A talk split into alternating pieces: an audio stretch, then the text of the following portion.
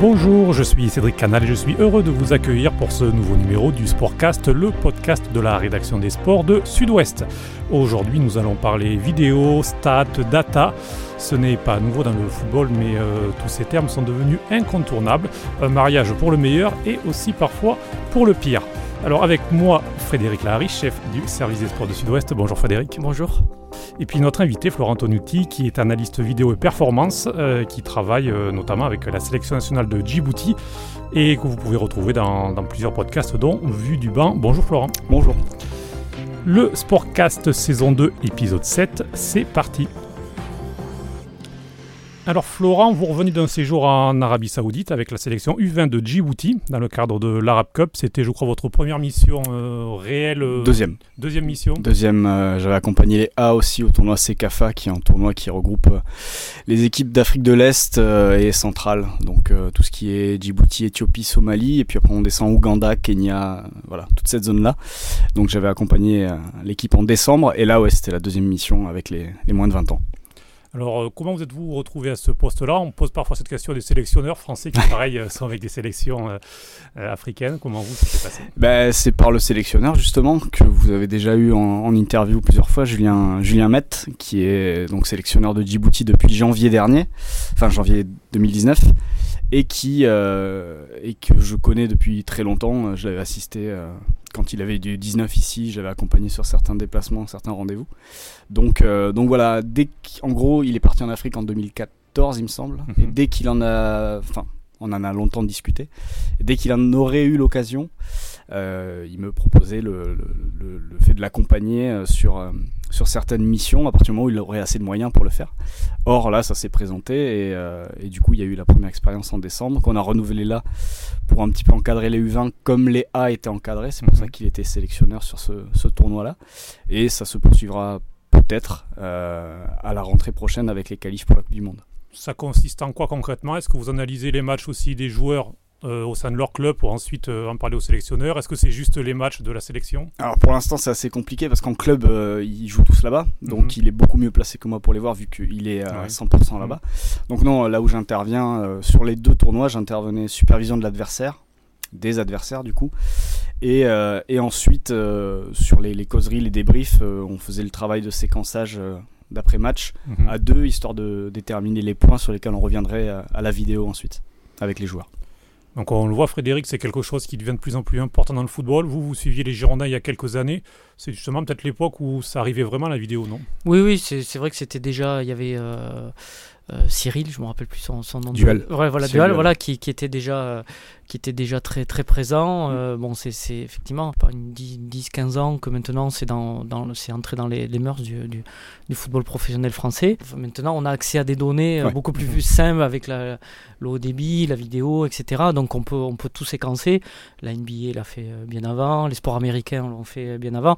Donc on le voit maintenant en Europe sur le foot depuis une, une quinzaine d'années. Ce qui est récent, je trouve plus récent, c'est que c'est dans les médias aussi maintenant. Les médias l'utilisent beaucoup plus. Euh, bon, Nous-mêmes à Sud-Ouest, Oui. on, a, on, a, on, on s'appuie sur quelques stats avec une, une, un prestataire de, de service Mhm. qui s'appelle DSAS. Mais il y a aussi, euh, effectivement, euh, c'est rentré dans les mœurs aussi pour, pour les supporters, pour les, les consommateurs de, de sport. C'est ça qui est, qui est nouveau, je pense. Ouais, bah ça c'est une évolution qui s'est faite petit à petit que moi quand je quand j'ai blogué, euh, parce que je blogue depuis 2009, et j'ai j'ai décidé de d'écrire que là-dessus à partir de 2010 à peu près pour la Coupe du Monde, parce que je voyais qu'il y avait des blogs notamment euh, qui faisaient ça et qui le faisaient plutôt bien, donc j'ai basculé là-dessus en 2010 et c'est vrai que petit à petit on a vu l'évolution, c'est-à-dire que deux ans après j'ai Eurosport qui m'avait contacté pour faire des piges, donc ça, ça arrivait dans, un média.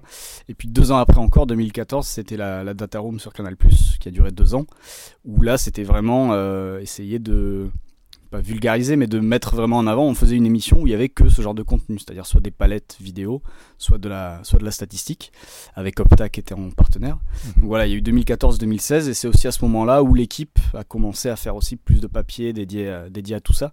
Donc euh, ouais, c'est quelque chose sur les dix dernières années, au final, euh, j'ai pu voir l'évolution où ça s'est euh, ça s'est démocratisé, on le voit partout. Et maintenant, il y a même une bascule euh, qui tourne un peu plus vers l'individualisation. C'est-à-dire qu'il y, a des- agents maintenant qui, ont des analyses vidéo à disposition, j'en fais partie justement, puisque je bosse en freelance pour certaines, euh, certains agents. qui me demandent de rectifier des choses sur leurs joueurs à la vidéo. Donc ça, tous les acteurs en fait s'y sont mis et commencent à utiliser ces outils-là, puisqu'en plus ces outils sont de plus en plus perfectionnés. Bon, la vidéo c'est simple, il suffit d'avoir les matchs, mais, mais les datas permettent d'aller de plus en plus loin dans l'analyse des rencontres. Et au-delà des rencontres, on le voit notamment les Girondins, par exemple, chaque entraînement désormais filmé par un drone. Ils ont, les joueurs ont des GPS, donc tout est vraiment séquencé, tout, euh, tout peut être décrypté euh, pour une préparation individualisée. Pour le ouais, c'est ça. Et euh, pour le coup, vous voyez les GPS, même à, même à Djibouti avec les U20, les joueurs avaient des GPS pendant, pendant le match. Donc ça se démocratise vraiment et c'est à tous les niveaux, même en, euh, même en N2, même en N3. J'ai un de mes collègues de, de Vue du Banc qui fait de l'analyse vidéo pour un coach de N3 euh, qui vise quand même la montée à N2, un coach qui a certaines ambitions. Mais, euh, mais voilà, même au plus bas niveau, certains s'y mettent et, et généralement ils y trouvent un intérêt.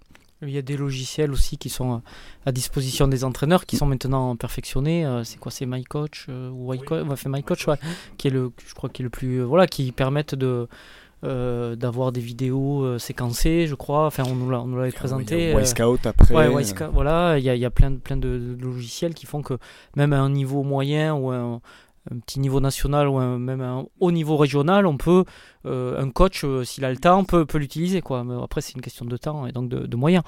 Mais euh, il, va même y avoir des, les protèges tibia avec des GPS, puisqu'on on, nous en a parlé, on nous a proposé de, le tester. Donc, euh, avec même les circuits de passe entre joueurs euh, via, les via les protèges tibia. Voilà. Donc, euh, voilà, c'est la. Alors, c'est vrai que maintenant, on va dans l'individualisation. Voilà. Donc, la, la, question qui se pose, c'est est-ce que le, danger ou, ou, le risque, c'est que le, joueur ne soit pas omnibilé par ses stats perso, comme c'est. Moi, je l'ai vu dans le basket, j'ai couvert pas mal de basket euh, dans le passé, où on voyait les, joueurs dès la fin du match rentrer, puis se jeter sur la feuille de, de stats et dire bon, moi, j'ai fait mes, fait mes stats, j'ai fait mon match. Euh, c'est plus mon problème. C'est plus mon problème. Voilà, c'est la question qui peut se poser maintenant. Ouais, il y, a, y a des choses assez euh, marquantes à ce niveau-là, même dans les années 2009-2010. je crois que c'était, je sais plus si c'est à Loudiara que la question avait été posée, mais je crois que c'est lui ou je confonds peut-être avec Chantôme, je sais plus. Mais en gros, euh, moi j'ai c'était moi j'ai réussi 90% de passes dans mon match, donc j'ai réussi mon match. Mais bon, les passes elles étaient euh, ah, elles étaient latérales ou voilà. Après c'était un peu son travail aussi de d'être sobre. Mais euh, mais voilà, l'argument du pourcentage n'était pas forcément pertinent pour lui. Après l'autre l'autre danger, au-delà des, des stats à faire sur le terrain, c'est ça va un peu plus loin, mais c'est parfois les l'individualisation quand le joueur va, c'est surtout sur le plan médical, va avoir son propre docteur qui va lui dire ça et le club qui va lui dire le contraire.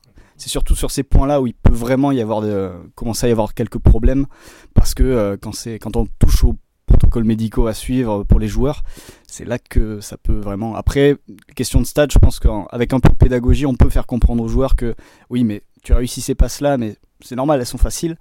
En plus, maintenant, il y a des, statistiques qui permettent de, de dire que euh, bah, tel joueur, par rapport à la moyenne de tous les autres, par rapport au pass qu'il a fait, euh, on peut dire il c'est normal qu'il ait réussi 90%. Euh, alors que tel joueur qui, joue beaucoup plus vers l'avant, si lui réussit 80%, bah, il a réussi 80% alors que c'était beaucoup plus dur. Donc on peut maintenant relativiser le, chiffre de départ. Après, pour tout ce qui est ce qui touche au médical et, les différences de diagnostic, c'est là qu'il peut y avoir des soucis à Marseille, par exemple, en ce moment, c'est entre Tovin et euh, son mm. médecin et le club. C'est ce genre de choses où l'individualisation peut amener à des conflits entre le club et, les joueurs, je pense. Mais pour revenir au stade, c'est vrai qu'on peut tout faire dire aux chiffres. Il suffit qu'on les prenne dans un sens ou dans l'autre.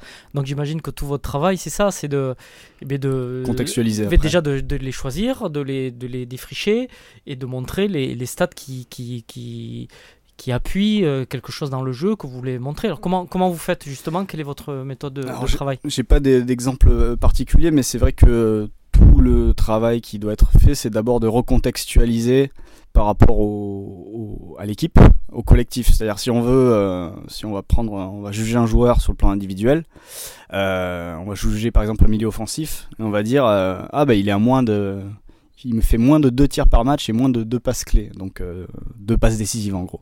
Dernière passe avant un tir.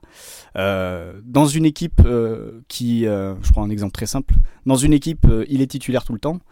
dans une équipe qui fait 20 ou 25 tirs par match. S'il est qu'à 2 et 2, bah, c'est pas génial. Par contre, s'il est qu'à 2 et 2, mais que l'équipe fait 10 tirs, c'est-à-dire qu'il est déjà impliqué sur 4 tirs, déjà son importance dans voilà.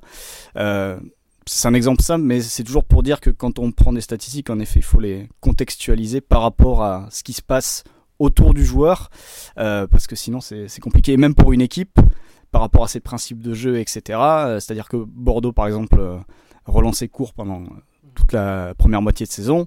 Bordeaux avait beaucoup le ballon, mais Bordeaux avait beaucoup le ballon dans son camp, très bas, parce que bah, les défenseurs avaient du mal à avancer. Euh, ça, par exemple, c'est quelque chose. Il y a des gens qui vont se dire ah ben Bordeaux avait 60% de possession, c'était bien. Bah non, c'était pas bien, parce que par rapport au principe de jeu, normalement, elle aurait dû les avoir plus haut sur le terrain. Donc euh, voilà, il faut toujours remettre euh, le contexte. De toute façon, la, la, stat seule ne suffit pas évidemment pour juger, pour juger d'une équipe. Et au fil des années, euh, on faisait un petit récapitulatif tout à l'heure, est-ce que vous avez senti aussi une appétence vraiment aussi du public, alors des passionnés peut-être un petit peu au-delà, pour euh, les images, pour les stats, pour euh, tout ce matériel? Bah ouais, j'ai vu un petit peu l'évolution par le, le, biais de mon blog et l'évolution de l'audience, du trafic. oui, il y a eu une appétence généralement pour des gens qui avaient, qui avaient mon âge à l'époque.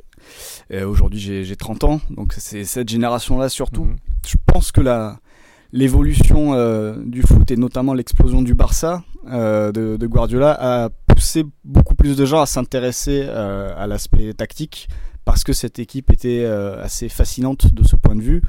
C'était des, petits milieux ou un, grand milieu mais assez lent avec Busquets qui arrivait à mettre à la main de tout le monde. Comment comment c'est possible, etc.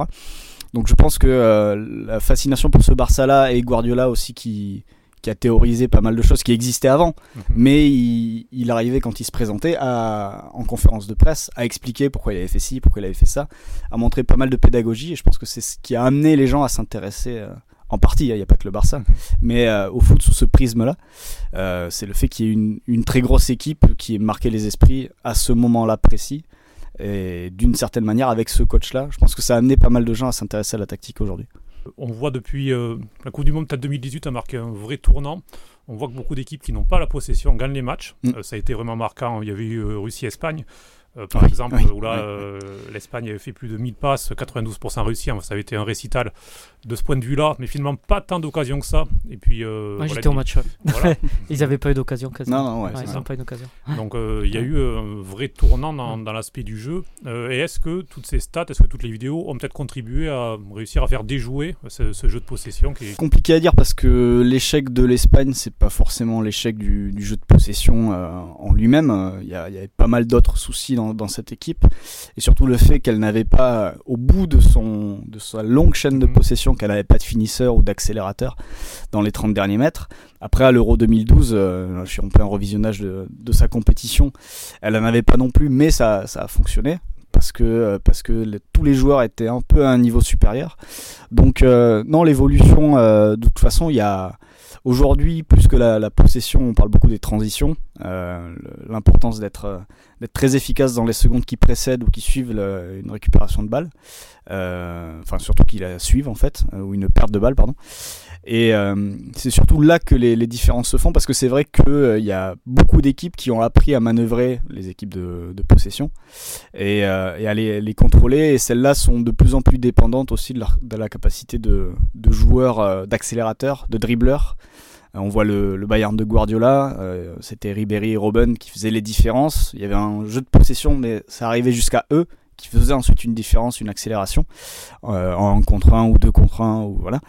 Et, et au fur et à mesure, voilà, à City c'est la même chose. Il a Sané, Sterling qui apportent de la percussion, Bernardo Silva aussi, Marez. Il y a eu cette évolution là, mais aujourd'hui de toute façon toutes les équipes et le meilleur exemple c'est Liverpool doivent être capables de tenir la balle, doivent être capables d'attaquer, de contre-attaquer, euh, d'être efficace dans le repli défensif. Enfin voilà, aujourd'hui une très bonne équipe, elle peut pas se contenter uniquement de dire ah j'ai le ballon, ça suffit. C'est pas forcément nouveau parce que ça fait très longtemps qu'on sait que l'instant de la récupération du ballon et, où on, et forcément où on récupère le ballon est décisif parce que je sais que déjà avant la Coupe du Monde 2010, il y avait des stats qui disaient que les, les, les buts étaient marqués euh, sur des actions courtes à l'époque. Et c'est simplement, ouais, voilà, c'est simplement le, en fait, c'est le Barça qui a, fait c'est Guardiola qui a, qui a qui a, qui a, poussé vraiment, euh, parce que lui, Guardiola, il vient de enfin, Barcelone, c'est Cruyff avant lui, c'est euh, euh Renus Michels avant lui, enfin, c'est une longue tradition, tradition, sauf que lui, il l'a poussé vraiment au, au bout du bout, c'est-à-dire qu'ils avaient des phases de récupération avec le ballon en fait. Ils faisaient Oui. tourner, tourner, tourner jusqu'au moment où ils accéléraient et souvent eux c'était par la passe parce que c'était Xabi, enfin euh, Xabi et Iniesta par le dribble. Euh, Messi, et- après, et. Messi euh, bon qui pouvait aider aussi de, de temps en temps. Le vrai changement là, là, c'est vraiment le Barça, enfin le Barça de Guardiola et, et l'Espagne. Et l'Espagne, Oui. Sachant que l'Espagne aussi, c'est, si on revient dans, dans l'histoire, c'est Aragonès qui, a, qui, a, qui a lancé un match euh, décisif de l'Euro euh, 2008, je crois. Et il, marque un but à euh, 40 passes, je crois, euh, enfin, euh, ou un, Ouais, ou- c'est possible. ouais. un but euh, fabuleux comme ça. Et à, et à partir de là, il y a eu comme un déclic parce qu'il s'est appuyé sur les équipes de. euh, il y avait Iniesta, enfin toute cette génération-là qui était nourrie à ça. Mais c'est vrai que euh, l'Espagne et, et Barcelone sont arrivés. euh, au- bon, parce qu'il y avait des joueurs communs à ce moment-là. Mais euh, et c'est eux, moi, je trouve que c'est ça là, le vrai, euh, la vraie nouveauté, le vrai changement. Et après, il y a beaucoup d'équipes qui, ont, qui se sont inspirées. Oui, Voilà. bien sûr. Bah, le Paris Saint-Germain de Laurent Blanc, euh, voilà. Ah qui- bah, avec qui jouait Mota beaucoup. Verratti, oui. Voilà, c'est- voilà. ça. Mais euh, sur les- l'Espagne euh, 2008 et l'évolution jusqu'à 2012, parce qu'au final j'ai été en plein dedans là récemment. Et c'est vrai qu'en 2008, en fait, il y a, on a le début du, du- du- de la possession. En effet, je crois que c'est face à la Russie. Le, le- le- Il, y a, il y a un match où il marque un but aussi, enfin même en éliminatoire, il, devait gagner, je crois que c'est là, je sais pas, je crois que c'est contre la Suède.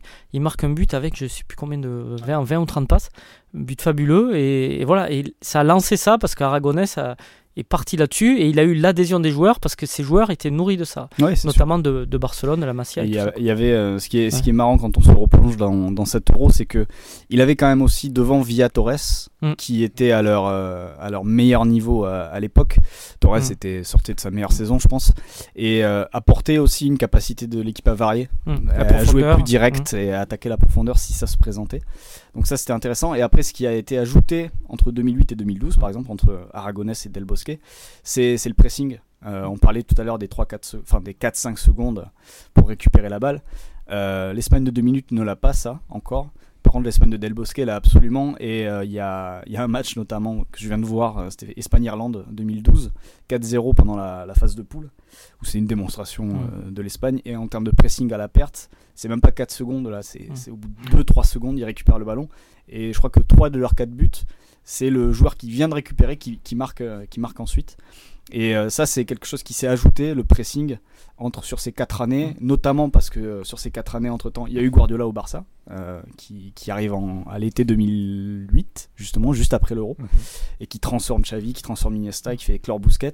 Et ce pressing-là, c'est ce qui permet ensuite à l'Espagne, 2010-2012, de- d'enchaîner et de, et de choper 3 titres en 6 ans. Pressing qui était inspiré de, du Pays-Bas, des Pays-Bas des Ah années oui, bien 70. sûr. euh, Quand on revoit les images, c'était même pire que ça. C'est-à-dire qu'ils ils partaient Mm. tous, euh, Ouais. tous sur le porteur du Mm. ballon. C'était euh, à 5 ou 6 sur le porteur du ballon et c'était le football total. Il y, a- il y a cette filiation Pays-Bas-Barça euh, Ouais, dans l'histoire qui fait que. mais c'est vrai, euh, Florent a tout à fait raison sur le, le pressing. euh, ça a été aussi une patte vraiment importante. Mm. Et beaucoup de clubs aussi s'en sont inspirés en disant ben, si, on presse, si on récupère le ballon haut, ben, on a moins de chemin à faire euh, après pour aller marquer. Et, et finalement, c'est moins fatigant. Quoi. C'est le Ouais. grand succès Ouais. de, de. Liverpool, voilà, c'est ça. Euh, Ouais, de Dortmund, aussi. de Dortmund, Mm. enfin Dortmund de Klopp et Ouais. Liverpool euh, et Liverpool ensuite. ouais. Exactement. Alors là, on parlait de beaux jeux. Il y a des entraîneurs qui sont un peu plus décriés pour leur jeu. On peut penser à Mourinho et surtout par exemple Diego Simeone. Euh, Lorsqu'on analyse malgré tout euh, leur jeu comme vous le faites, il y a- c'est également très très riche, il y a énormément de principes. C'est voilà, c'est Ah eux aussi des vrais tacticiens. Parce qu'on parle beaucoup des, des Guardiola, des entraîneurs comme ça, des Klopp, mais eux aussi ont une vraie patte tactique. Oui, oui, il y a- il y a une patte. Après, euh, on en fait plus rapidement le tour parce que, comme je disais, il y a, il y a plusieurs séquences euh, dans, une- équipe de foot. Elle doit maîtriser plusieurs phases. Il y a la phase de construction, phase de, enfin phase de relance, phase de construction, finition. Et ensuite, quand on perd le ballon, il y a euh, pressing, euh, il y a phase de repli et ensuite phase de défense placée. En gros, c'est ces six phases de jeu qu'il faut maîtriser. Et c'est sûr que Simeone ou Mourinho, etc., quand vous vous penchez sur la phase défensive, euh, vous voyez beaucoup de principes, vous voyez beaucoup de choses. Par contre, c'est vrai que si vous vous penchez sur la phase de relance euh, de l'Atlético, bon, bah, vous, avez, vous avez assez rapidement fait le tour. Donc, euh, on parle surtout de, Guardiola ou de, ou Klopp aujourd'hui, parce qu'il y a des choses vraiment à retenir sur toutes les phases de jeu, sachant que Klopp, en, en plus, ajouté à ça le fait de déléguer pas mal de choses, et notamment de faire du travail spécifique sur les touches, les remises en jeu, qui sont des gros problèmes qu'on avait eu avec Djibouti d'ailleurs, pour faire le, lien, lors de, lors de l'Arab Cup. Mais. euh, Mais voilà, le fait qu'il y ait de plus en plus de phases travaillées, ça rend évidemment le travail du coach de plus en plus riche et du coup de plus en plus intéressant à, analyser euh, du début à la fin. Quoi. Bah, maintenant, la qualité d'un coach, c'est de savoir s'entourer. Donc, euh, et de savoir justement euh, déléguer et, et, donc céder une petite partie de son pouvoir. Le coach n'est plus omnipotent et il doit avoir l'intelligence. on le voit, ne serait-ce qu'à Bordeaux, le staff est, est, est, vraiment très, très fourni.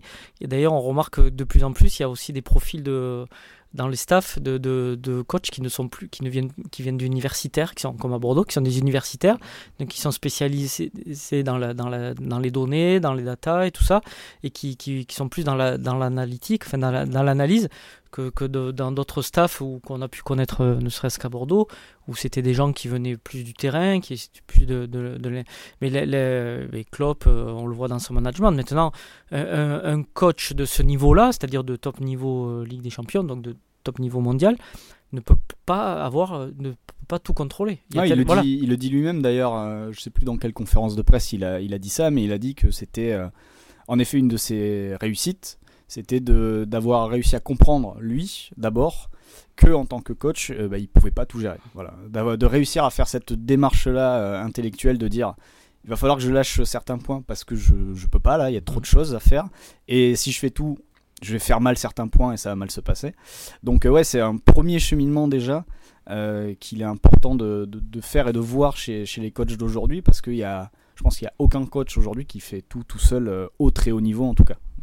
Et, du coup, le coach peut se concentrer sur la, la finesse du, du, management et, et donc de, le management humain, la gestion humaine, qui est très importante à ce niveau l'exemple qu'on a qui est évident, c'est à Paris. On voit que, à mon sens, Tourelle, il est, il est trop seul, quoi. Enfin, dans, mm, il me semble, hein, vu de l'extérieur.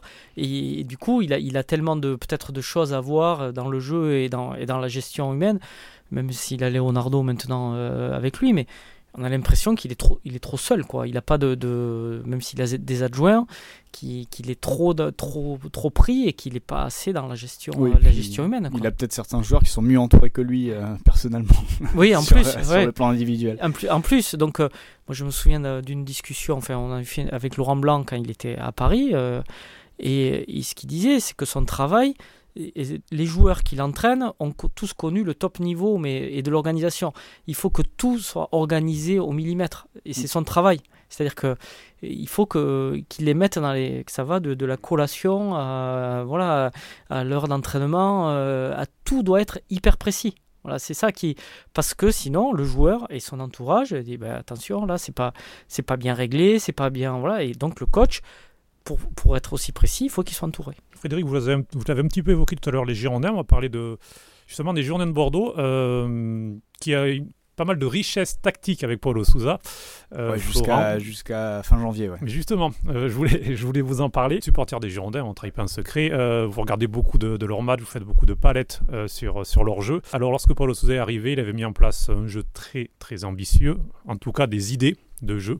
3-4-2-1 mmh. en phase offensive qui se transforme en 4-4-2 en phase défensive, donc euh, avec un coulissage euh, niveau défensif qui n'est pas très courant. Déjà, qu'est-ce que vous pensiez de ça? Est-ce que vous avez compris euh, le fait qu'il ait abandonné, cette, en tout cas qu'il ait remisé pour le moment, cette, cette idée tactique ouais, à voir, semaines? À voir ce week-end avec l'absence de Pablo qui mmh. va peut-être le pousser à peut-être ressortir ça. parce que Pablo, pour moi, était un des problèmes euh, en possession du ballon, pas en phase défensive. Hein. C'est un très bon défenseur de, surface, etc. Ça, il n'y a pas de problème.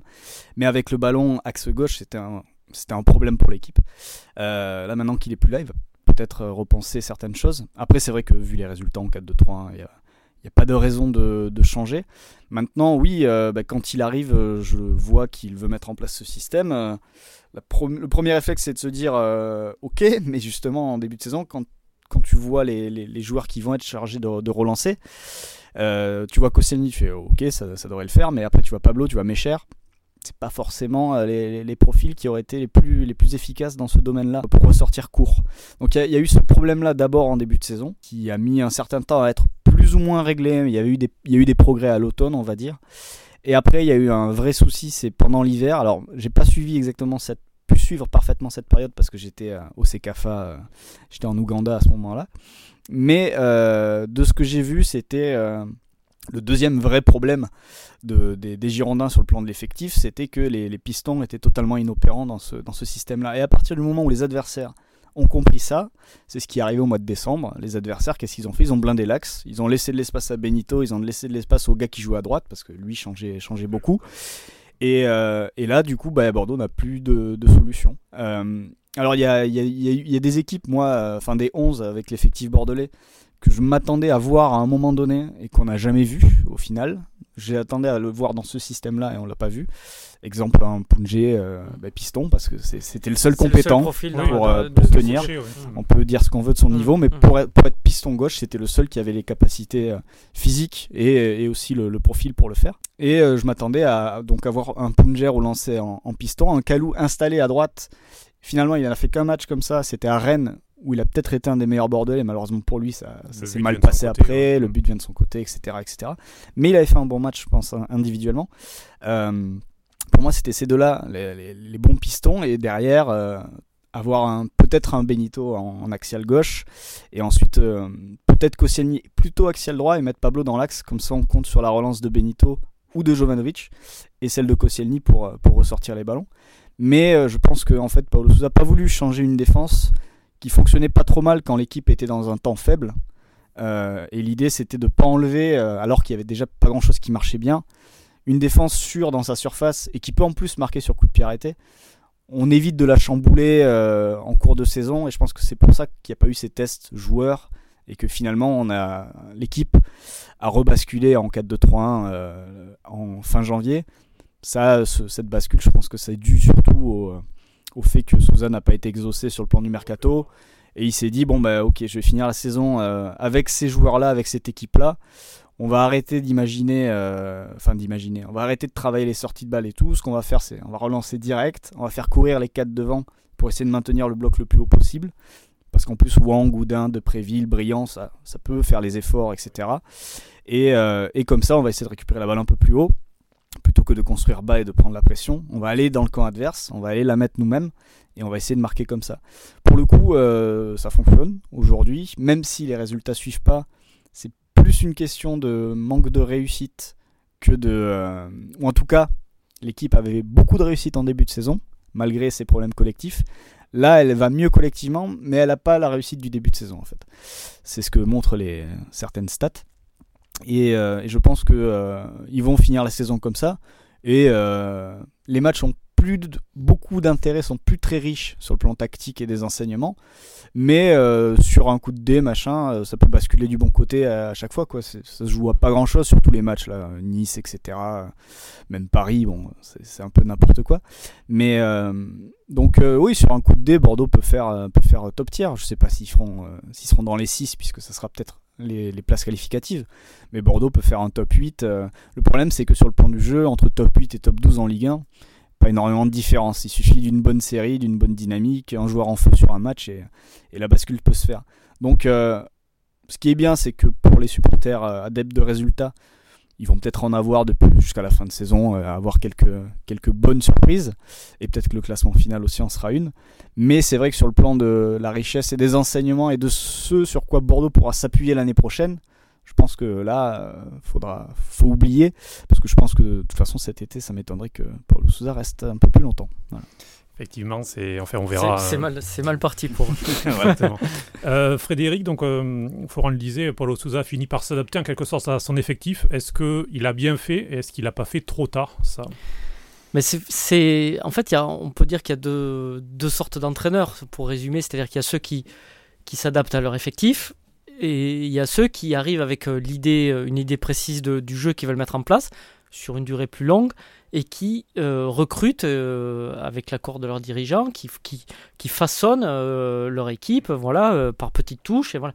Pa, pa, Paulo Souza, quand il est arrivé, était dans cette optique, puisqu'il a, promis, c'est ce qu'il a été promis, c'était le projet, et que même il, est, a fait, il a même tiré un trait sur la fin de saison dernière, en gros, pour faire une revue d'effectifs, pour essayer d'installer ses principes de jeu, qui sont très exigeants pour les joueurs, parce que notamment la défense, voilà, il faut, vite réagir à la perte du ballon, sinon c'est très, très dangereux.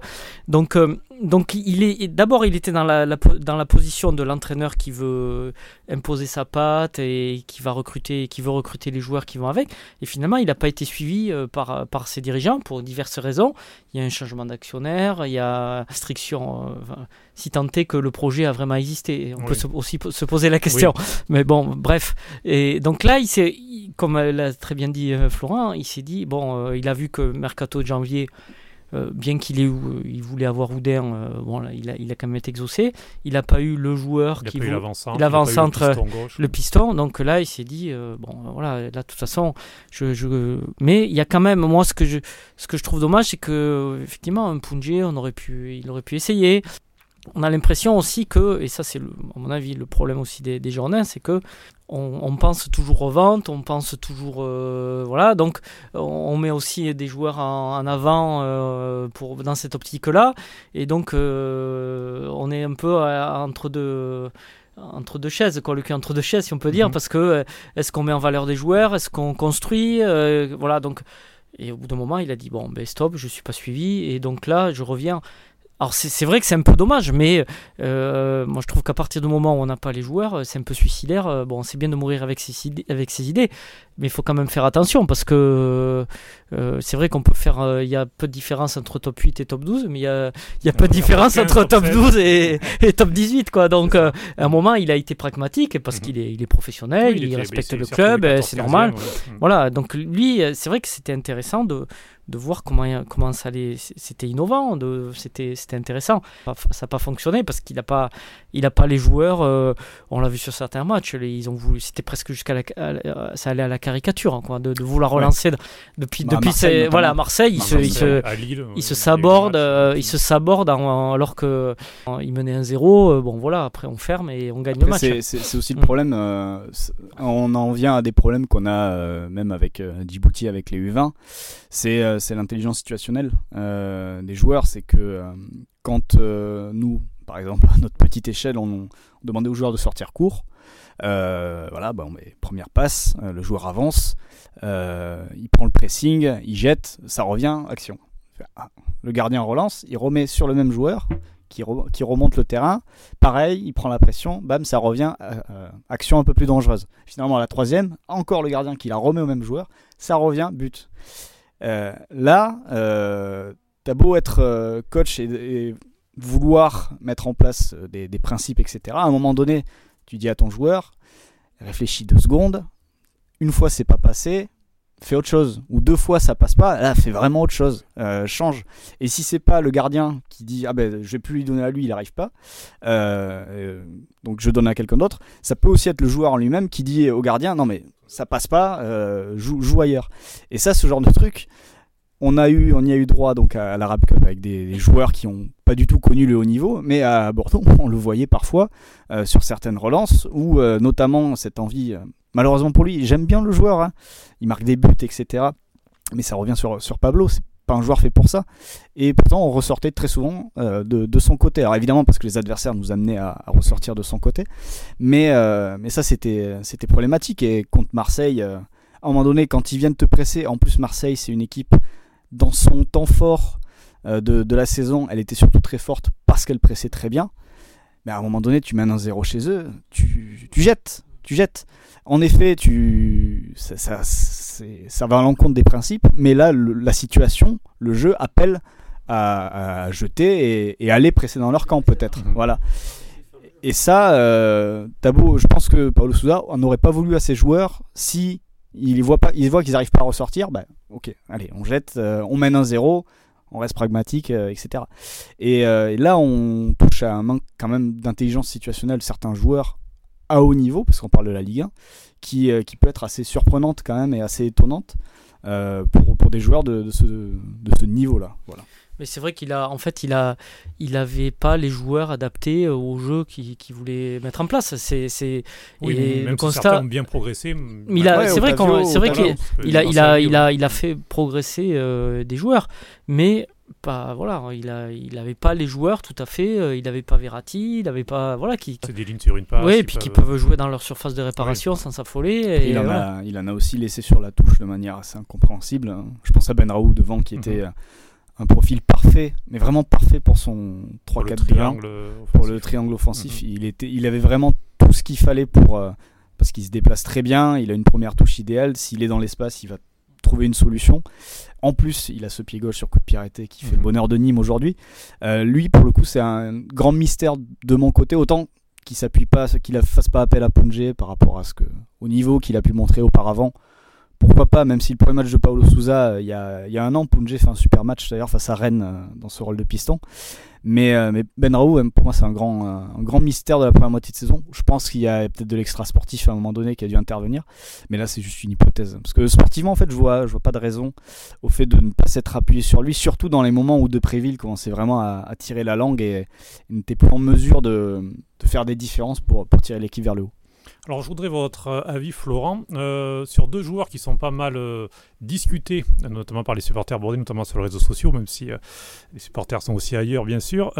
Loris Benito, qui, qui est souvent critiqué. Et puis après, on parlera de Josh Maja, qui est souvent, au contraire, plébiscité, mais qui joue peu, contrairement à Benito, qui est un élément indispensable. Ouais, alors Benito, c'est simple. Il y a l'ancien recruteur des Girondins qui est très actif, c'est Laurent Calip sur, sur Twitter, qui a bien résumé l'affaire le concernant. C'est que c'est pas un piston, c'est pas du tout un piston. Même lui, en interview pour le club, dit qu'il est plus défenseur central que latéral. Donc à partir du moment où un, un, mec qui joue latéral gauche dans une défense à 4 se dit je suis plus central que latéral, c'est absolument pas un piston. Et, euh, et je pense qu'au-delà de, de, du plan technique, en fait, euh, le truc c'est qu'en début de saison, il met un but, je crois, euh, très tôt dans la saison, c'est peut-être son deuxième ou troisième match à Dijon. Et je me dis que peut-être que ce but-là lui a donné un, on va dire un certain état de grâce qui a fait que, que ses performances, voilà, il a mis un but, bon, voilà, il a fait, il a fait une partie du taf qu'on ne demande pas forcément à un piston. Euh, mais c'est vite retombé parce que je pense que déjà sur le plan physique, en termes d'aller-retour, euh, ça devient vite compliqué. Quoi. Il a du mal à, les faire. Et, euh, et, ensuite, même techniquement, il n'a pas le, un piston vraiment. Faut que ce soit un mec qui soit capable de changer de rythme, qui soit capable de déborder, de centrer, de faire des différences, de finir aussi dans la surface adverse si l'occasion se présente. On peut penser aux pistons de l'Atalanta par exemple, mhm. qui, sont, qui sont excellents. Donc, non, c'est pour, pour le recruter en, piston gauche, c'est une grosse erreur de casting. Après, euh, je pense que dans une défense à 3 où il serait axial gauche, Comme à, Bordeaux ou, à Paris en première mi-temps, là, il n'y a, a, pas de souci, il, fera, il, peut faire le, il peut faire le taf. Après, oui, je pense que au salaire annoncé par, par l'équipe, etc., je pense que c'est une recrue très très chère et, que le, club aurait pu s'en passer. Maintenant, maintenant qu'il est là, euh, je pense que euh, tu peux en faire un bon latéral qui ne monte pas et qui devient axial dans une défense à 3 comme, comme l'avait fait comme c'était en début de saison. Mais sinon, en piston, euh, absolument pas. Est-ce qu'on peut pas lui reconnaître peut-être une intelligence tactique Le fait, euh, lorsqu'il jouait piston, il devait revenir latéral. C'est peut-être ce qui plaisait à Paulo Souza par rapport peut-être à Maxime Punge euh, ou quand il avait testé d'autres joueurs comme Kalou à ce poste-là. Oui, oui. Après, euh, après le truc, c'est qu'avec Kalou, je crois qu'il y avait, il y avait un mec derrière lui. Je pense qu'il, je pense pas qu'il devait revenir totalement latéral. oui, bon après ça c'est son. Après le truc, c'est que vu qu'il montait moins haut que les autres parce mhm. qu'il avait du mal à revenir, forcément il était plus prêt pour pour revenir. Mais, mais voilà, c'est au poste de piston, c'est une erreur de casting assez évidente. Euh, après, euh, sur le plan par contre euh, de l'implication dans le groupe, etc., je crois qu'il a vite marqué des points, il s'est vite placé comme un, comme un cadre et un joueur important dans le vestiaire. Donc ça, tant mieux peut-être pour le groupe. Après, moi je suis pas à l'intérieur, donc je peux peux pas juger. Mais, mais c'est vrai que sur le terrain, en piston, c'est compliqué. Et Josh Maja, donc, qui joue peu. Alors, il avait eu 4 euh, titularisations d'affilée, même 5, je crois, euh, fin novembre, lors de la blessure de Jimmy Briand. Il a marqué un triplé contre Nîmes, il a mis 5 buts en tout. Euh, là, Jimmy Briand est à nouveau blessé. Cette fois-ci, Josh Maja joue peu. ça interroge pas mal certains supporters. Est-ce que vous comprenez qu'il fasse peu appel à lui par rapport à ses idées de jeu, justement, ce qui demande un avant-centre, c'est-à-dire être beaucoup être dans la profondeur, être le premier au pressing à la perte du ballon, tout ça? Ouais, ben, rien que ça, euh, être le premier défenseur de, de l'équipe, euh, Maja l'a jamais forcément montré. Il a souvent joué dans des conditions assez favorables ou dans des conditions où on ne pressait pas. Euh, mhm. C'est-à-dire qu'il est titulaire à Marseille, mais face à Marseille, on n'était pas trop en situation d'aller les chercher mhm. haut. voilà. En plus, on a marqué vite. Donc voilà. Donc ça c'est le, premier point. contre Nîmes, c'était un match où tout s'est merveilleusement passé pour l'équipe. Elle a battu je ne sais pas combien de records en termes de, passes, de possession, etc., de nombre de ballons touchés. ça faisait très longtemps que, que Bordeaux n'avait pas autant touché la balle. Donc là-dessus Maja, enfin, il met ses trois buts dans des circonstances très favorables. Un petit peu malheureusement aussi pour euh, Adli, qui en met deux à Amiens euh, et qui met deux passes D, je crois, contre Nîmes. Donc, euh, donc à, ce niveau-là, Maja, pour moi aujourd'hui, c'est un joueur. D'ailleurs, Paulo Souza l'a dit en conférence de presse il y a, quelques temps. c'est avant tout un finisseur, un joueur de surface. C'est pas un gars sur lequel tu peux t'appuyer dans le jeu. D'ailleurs, je trouve que c'est quelqu'un qui perd énormément de duels aériens, par exemple. Même si Brillant ne gagne pas des, tonnes non plus, mais lui en perd beaucoup, beaucoup, beaucoup. Et, euh, si t'es pas dans les 30 derniers mètres, c'est pas un joueur qui va être très utile en fait euh, sur le terrain. Donc, euh, soit t'es dans une équipe, soit, soit une équipe dominante et qui va mettre voilà, l'adversaire dans le dernier tiers pendant longtemps. Et là, Maja peut, rentrer, peut claquer, euh, peut claquer quelques buts parce que c'est un bon finisseur. Euh, il l'a montré à chaque, euh, quasiment à chaque match. Mais par contre, pour aller dans les deux derniers, pour aller dans le dernier tiers, il y a 60 mètres à, faire. Et là, je pense que son utilité par rapport à Briand ou par rapport à Wang qui occupe la pointe aujourd'hui, elle est, beaucoup moins, on va dire, évidente. Tant qu'il sera pas plus utile sur ces deux premières phases là, ça m'étonnerait qu'on le voit, qu'on le titulaire, à moins d'un autre changement de système et qu'on passe à deux pointes et que lui puisse être un peu déchargé du, travail défensif. Mais, euh, mais j'en doute fort d'ici la fin de saison. Tout dépend de la configuration du match et de l'adversaire, mais quand je lis certains, sur Twitter notamment, qui le voulaient titulaire euh, au parc euh, face à Paris, bah non, au parc on n'allait pas être dans la surface du PSG, donc il n'avait absolument aucune utilité. Après à domicile face à Nice, peut-être ça pouvait un peu plus se défendre, mais là encore je comprends d'avoir poursuivi avec Wang, qui certes fatigue vite, puisque bon il a, il a enchaîné, mais à côté de ça, en plus en ce moment il met ses buts, donc euh, et en plus il fait plus d'appels, plus de courses, tant offensif que défensif. Eh bien, merci beaucoup, messieurs. Euh, merci, Frédéric. Merci. On vous retrouve à la tête euh, de la rédaction des sports de Sud-Ouest. Et merci, Florent. vous, ben, on vous retrouve un peu partout. Hein. Un peu partout, ouais. Vous avez pas mal de podcasts du bar. J'ai aussi vu Soyez sympa, rejouer. C'est un podcast qui permet de revivre des matchs de légende on à les conditions du direct. Et vous avez notamment fait un Bordeaux-Milan il y a quelques semaines. C'est ça, avec Didier Tolo. Ouais revu Bordeaux-Milan. Euh, c'était plutôt intéressant d'ailleurs. Il a raconté quelques histoires sur, euh, sur l'avant euh, et l'entre-deux matchs aussi, notamment, avec la préparation du match retour. Au Cap Ferré. Oui, entre autres. C'est ça. Et Djibouti, la prochaine mission euh, Je sais pas encore exactement. Euh, là, je, ils ont un amical fin mars face à. Enfin, deux matchs amicaux face à Imoris. Mhm. Bon, ils m'ont pas invité pour y aller, c'est dommage. Mais euh, ouais, ils ont un groupe réduit à, 18 joueurs pour aller disputer ces deux matchs-là. et ensuite, bah, le, normalement, le premier match des qualifs du Monde, ça sera au mois d'octobre. On connaît pas encore le calendrier. Certains supporters de l'Algérie nous disent que ce sera l'Algérie en premier. Personne ne sait exactement, donc on verra, ce sera Algérie, Burkina ou Niger. D'accord. Joli petit groupe. Ouais, joli groupe. Très bien. Eh bien. Merci beaucoup et puis merci surtout à vous de nous avoir suivis. Vous pouvez retrouver cet épisode et tous les précédents du Sportcast ainsi que tout le catalogue podcast de Sud-Ouest sur le site sudouest.fr mais aussi sur Acast, Spotify, iTunes, YouTube ou encore Google Podcast. Ciao ciao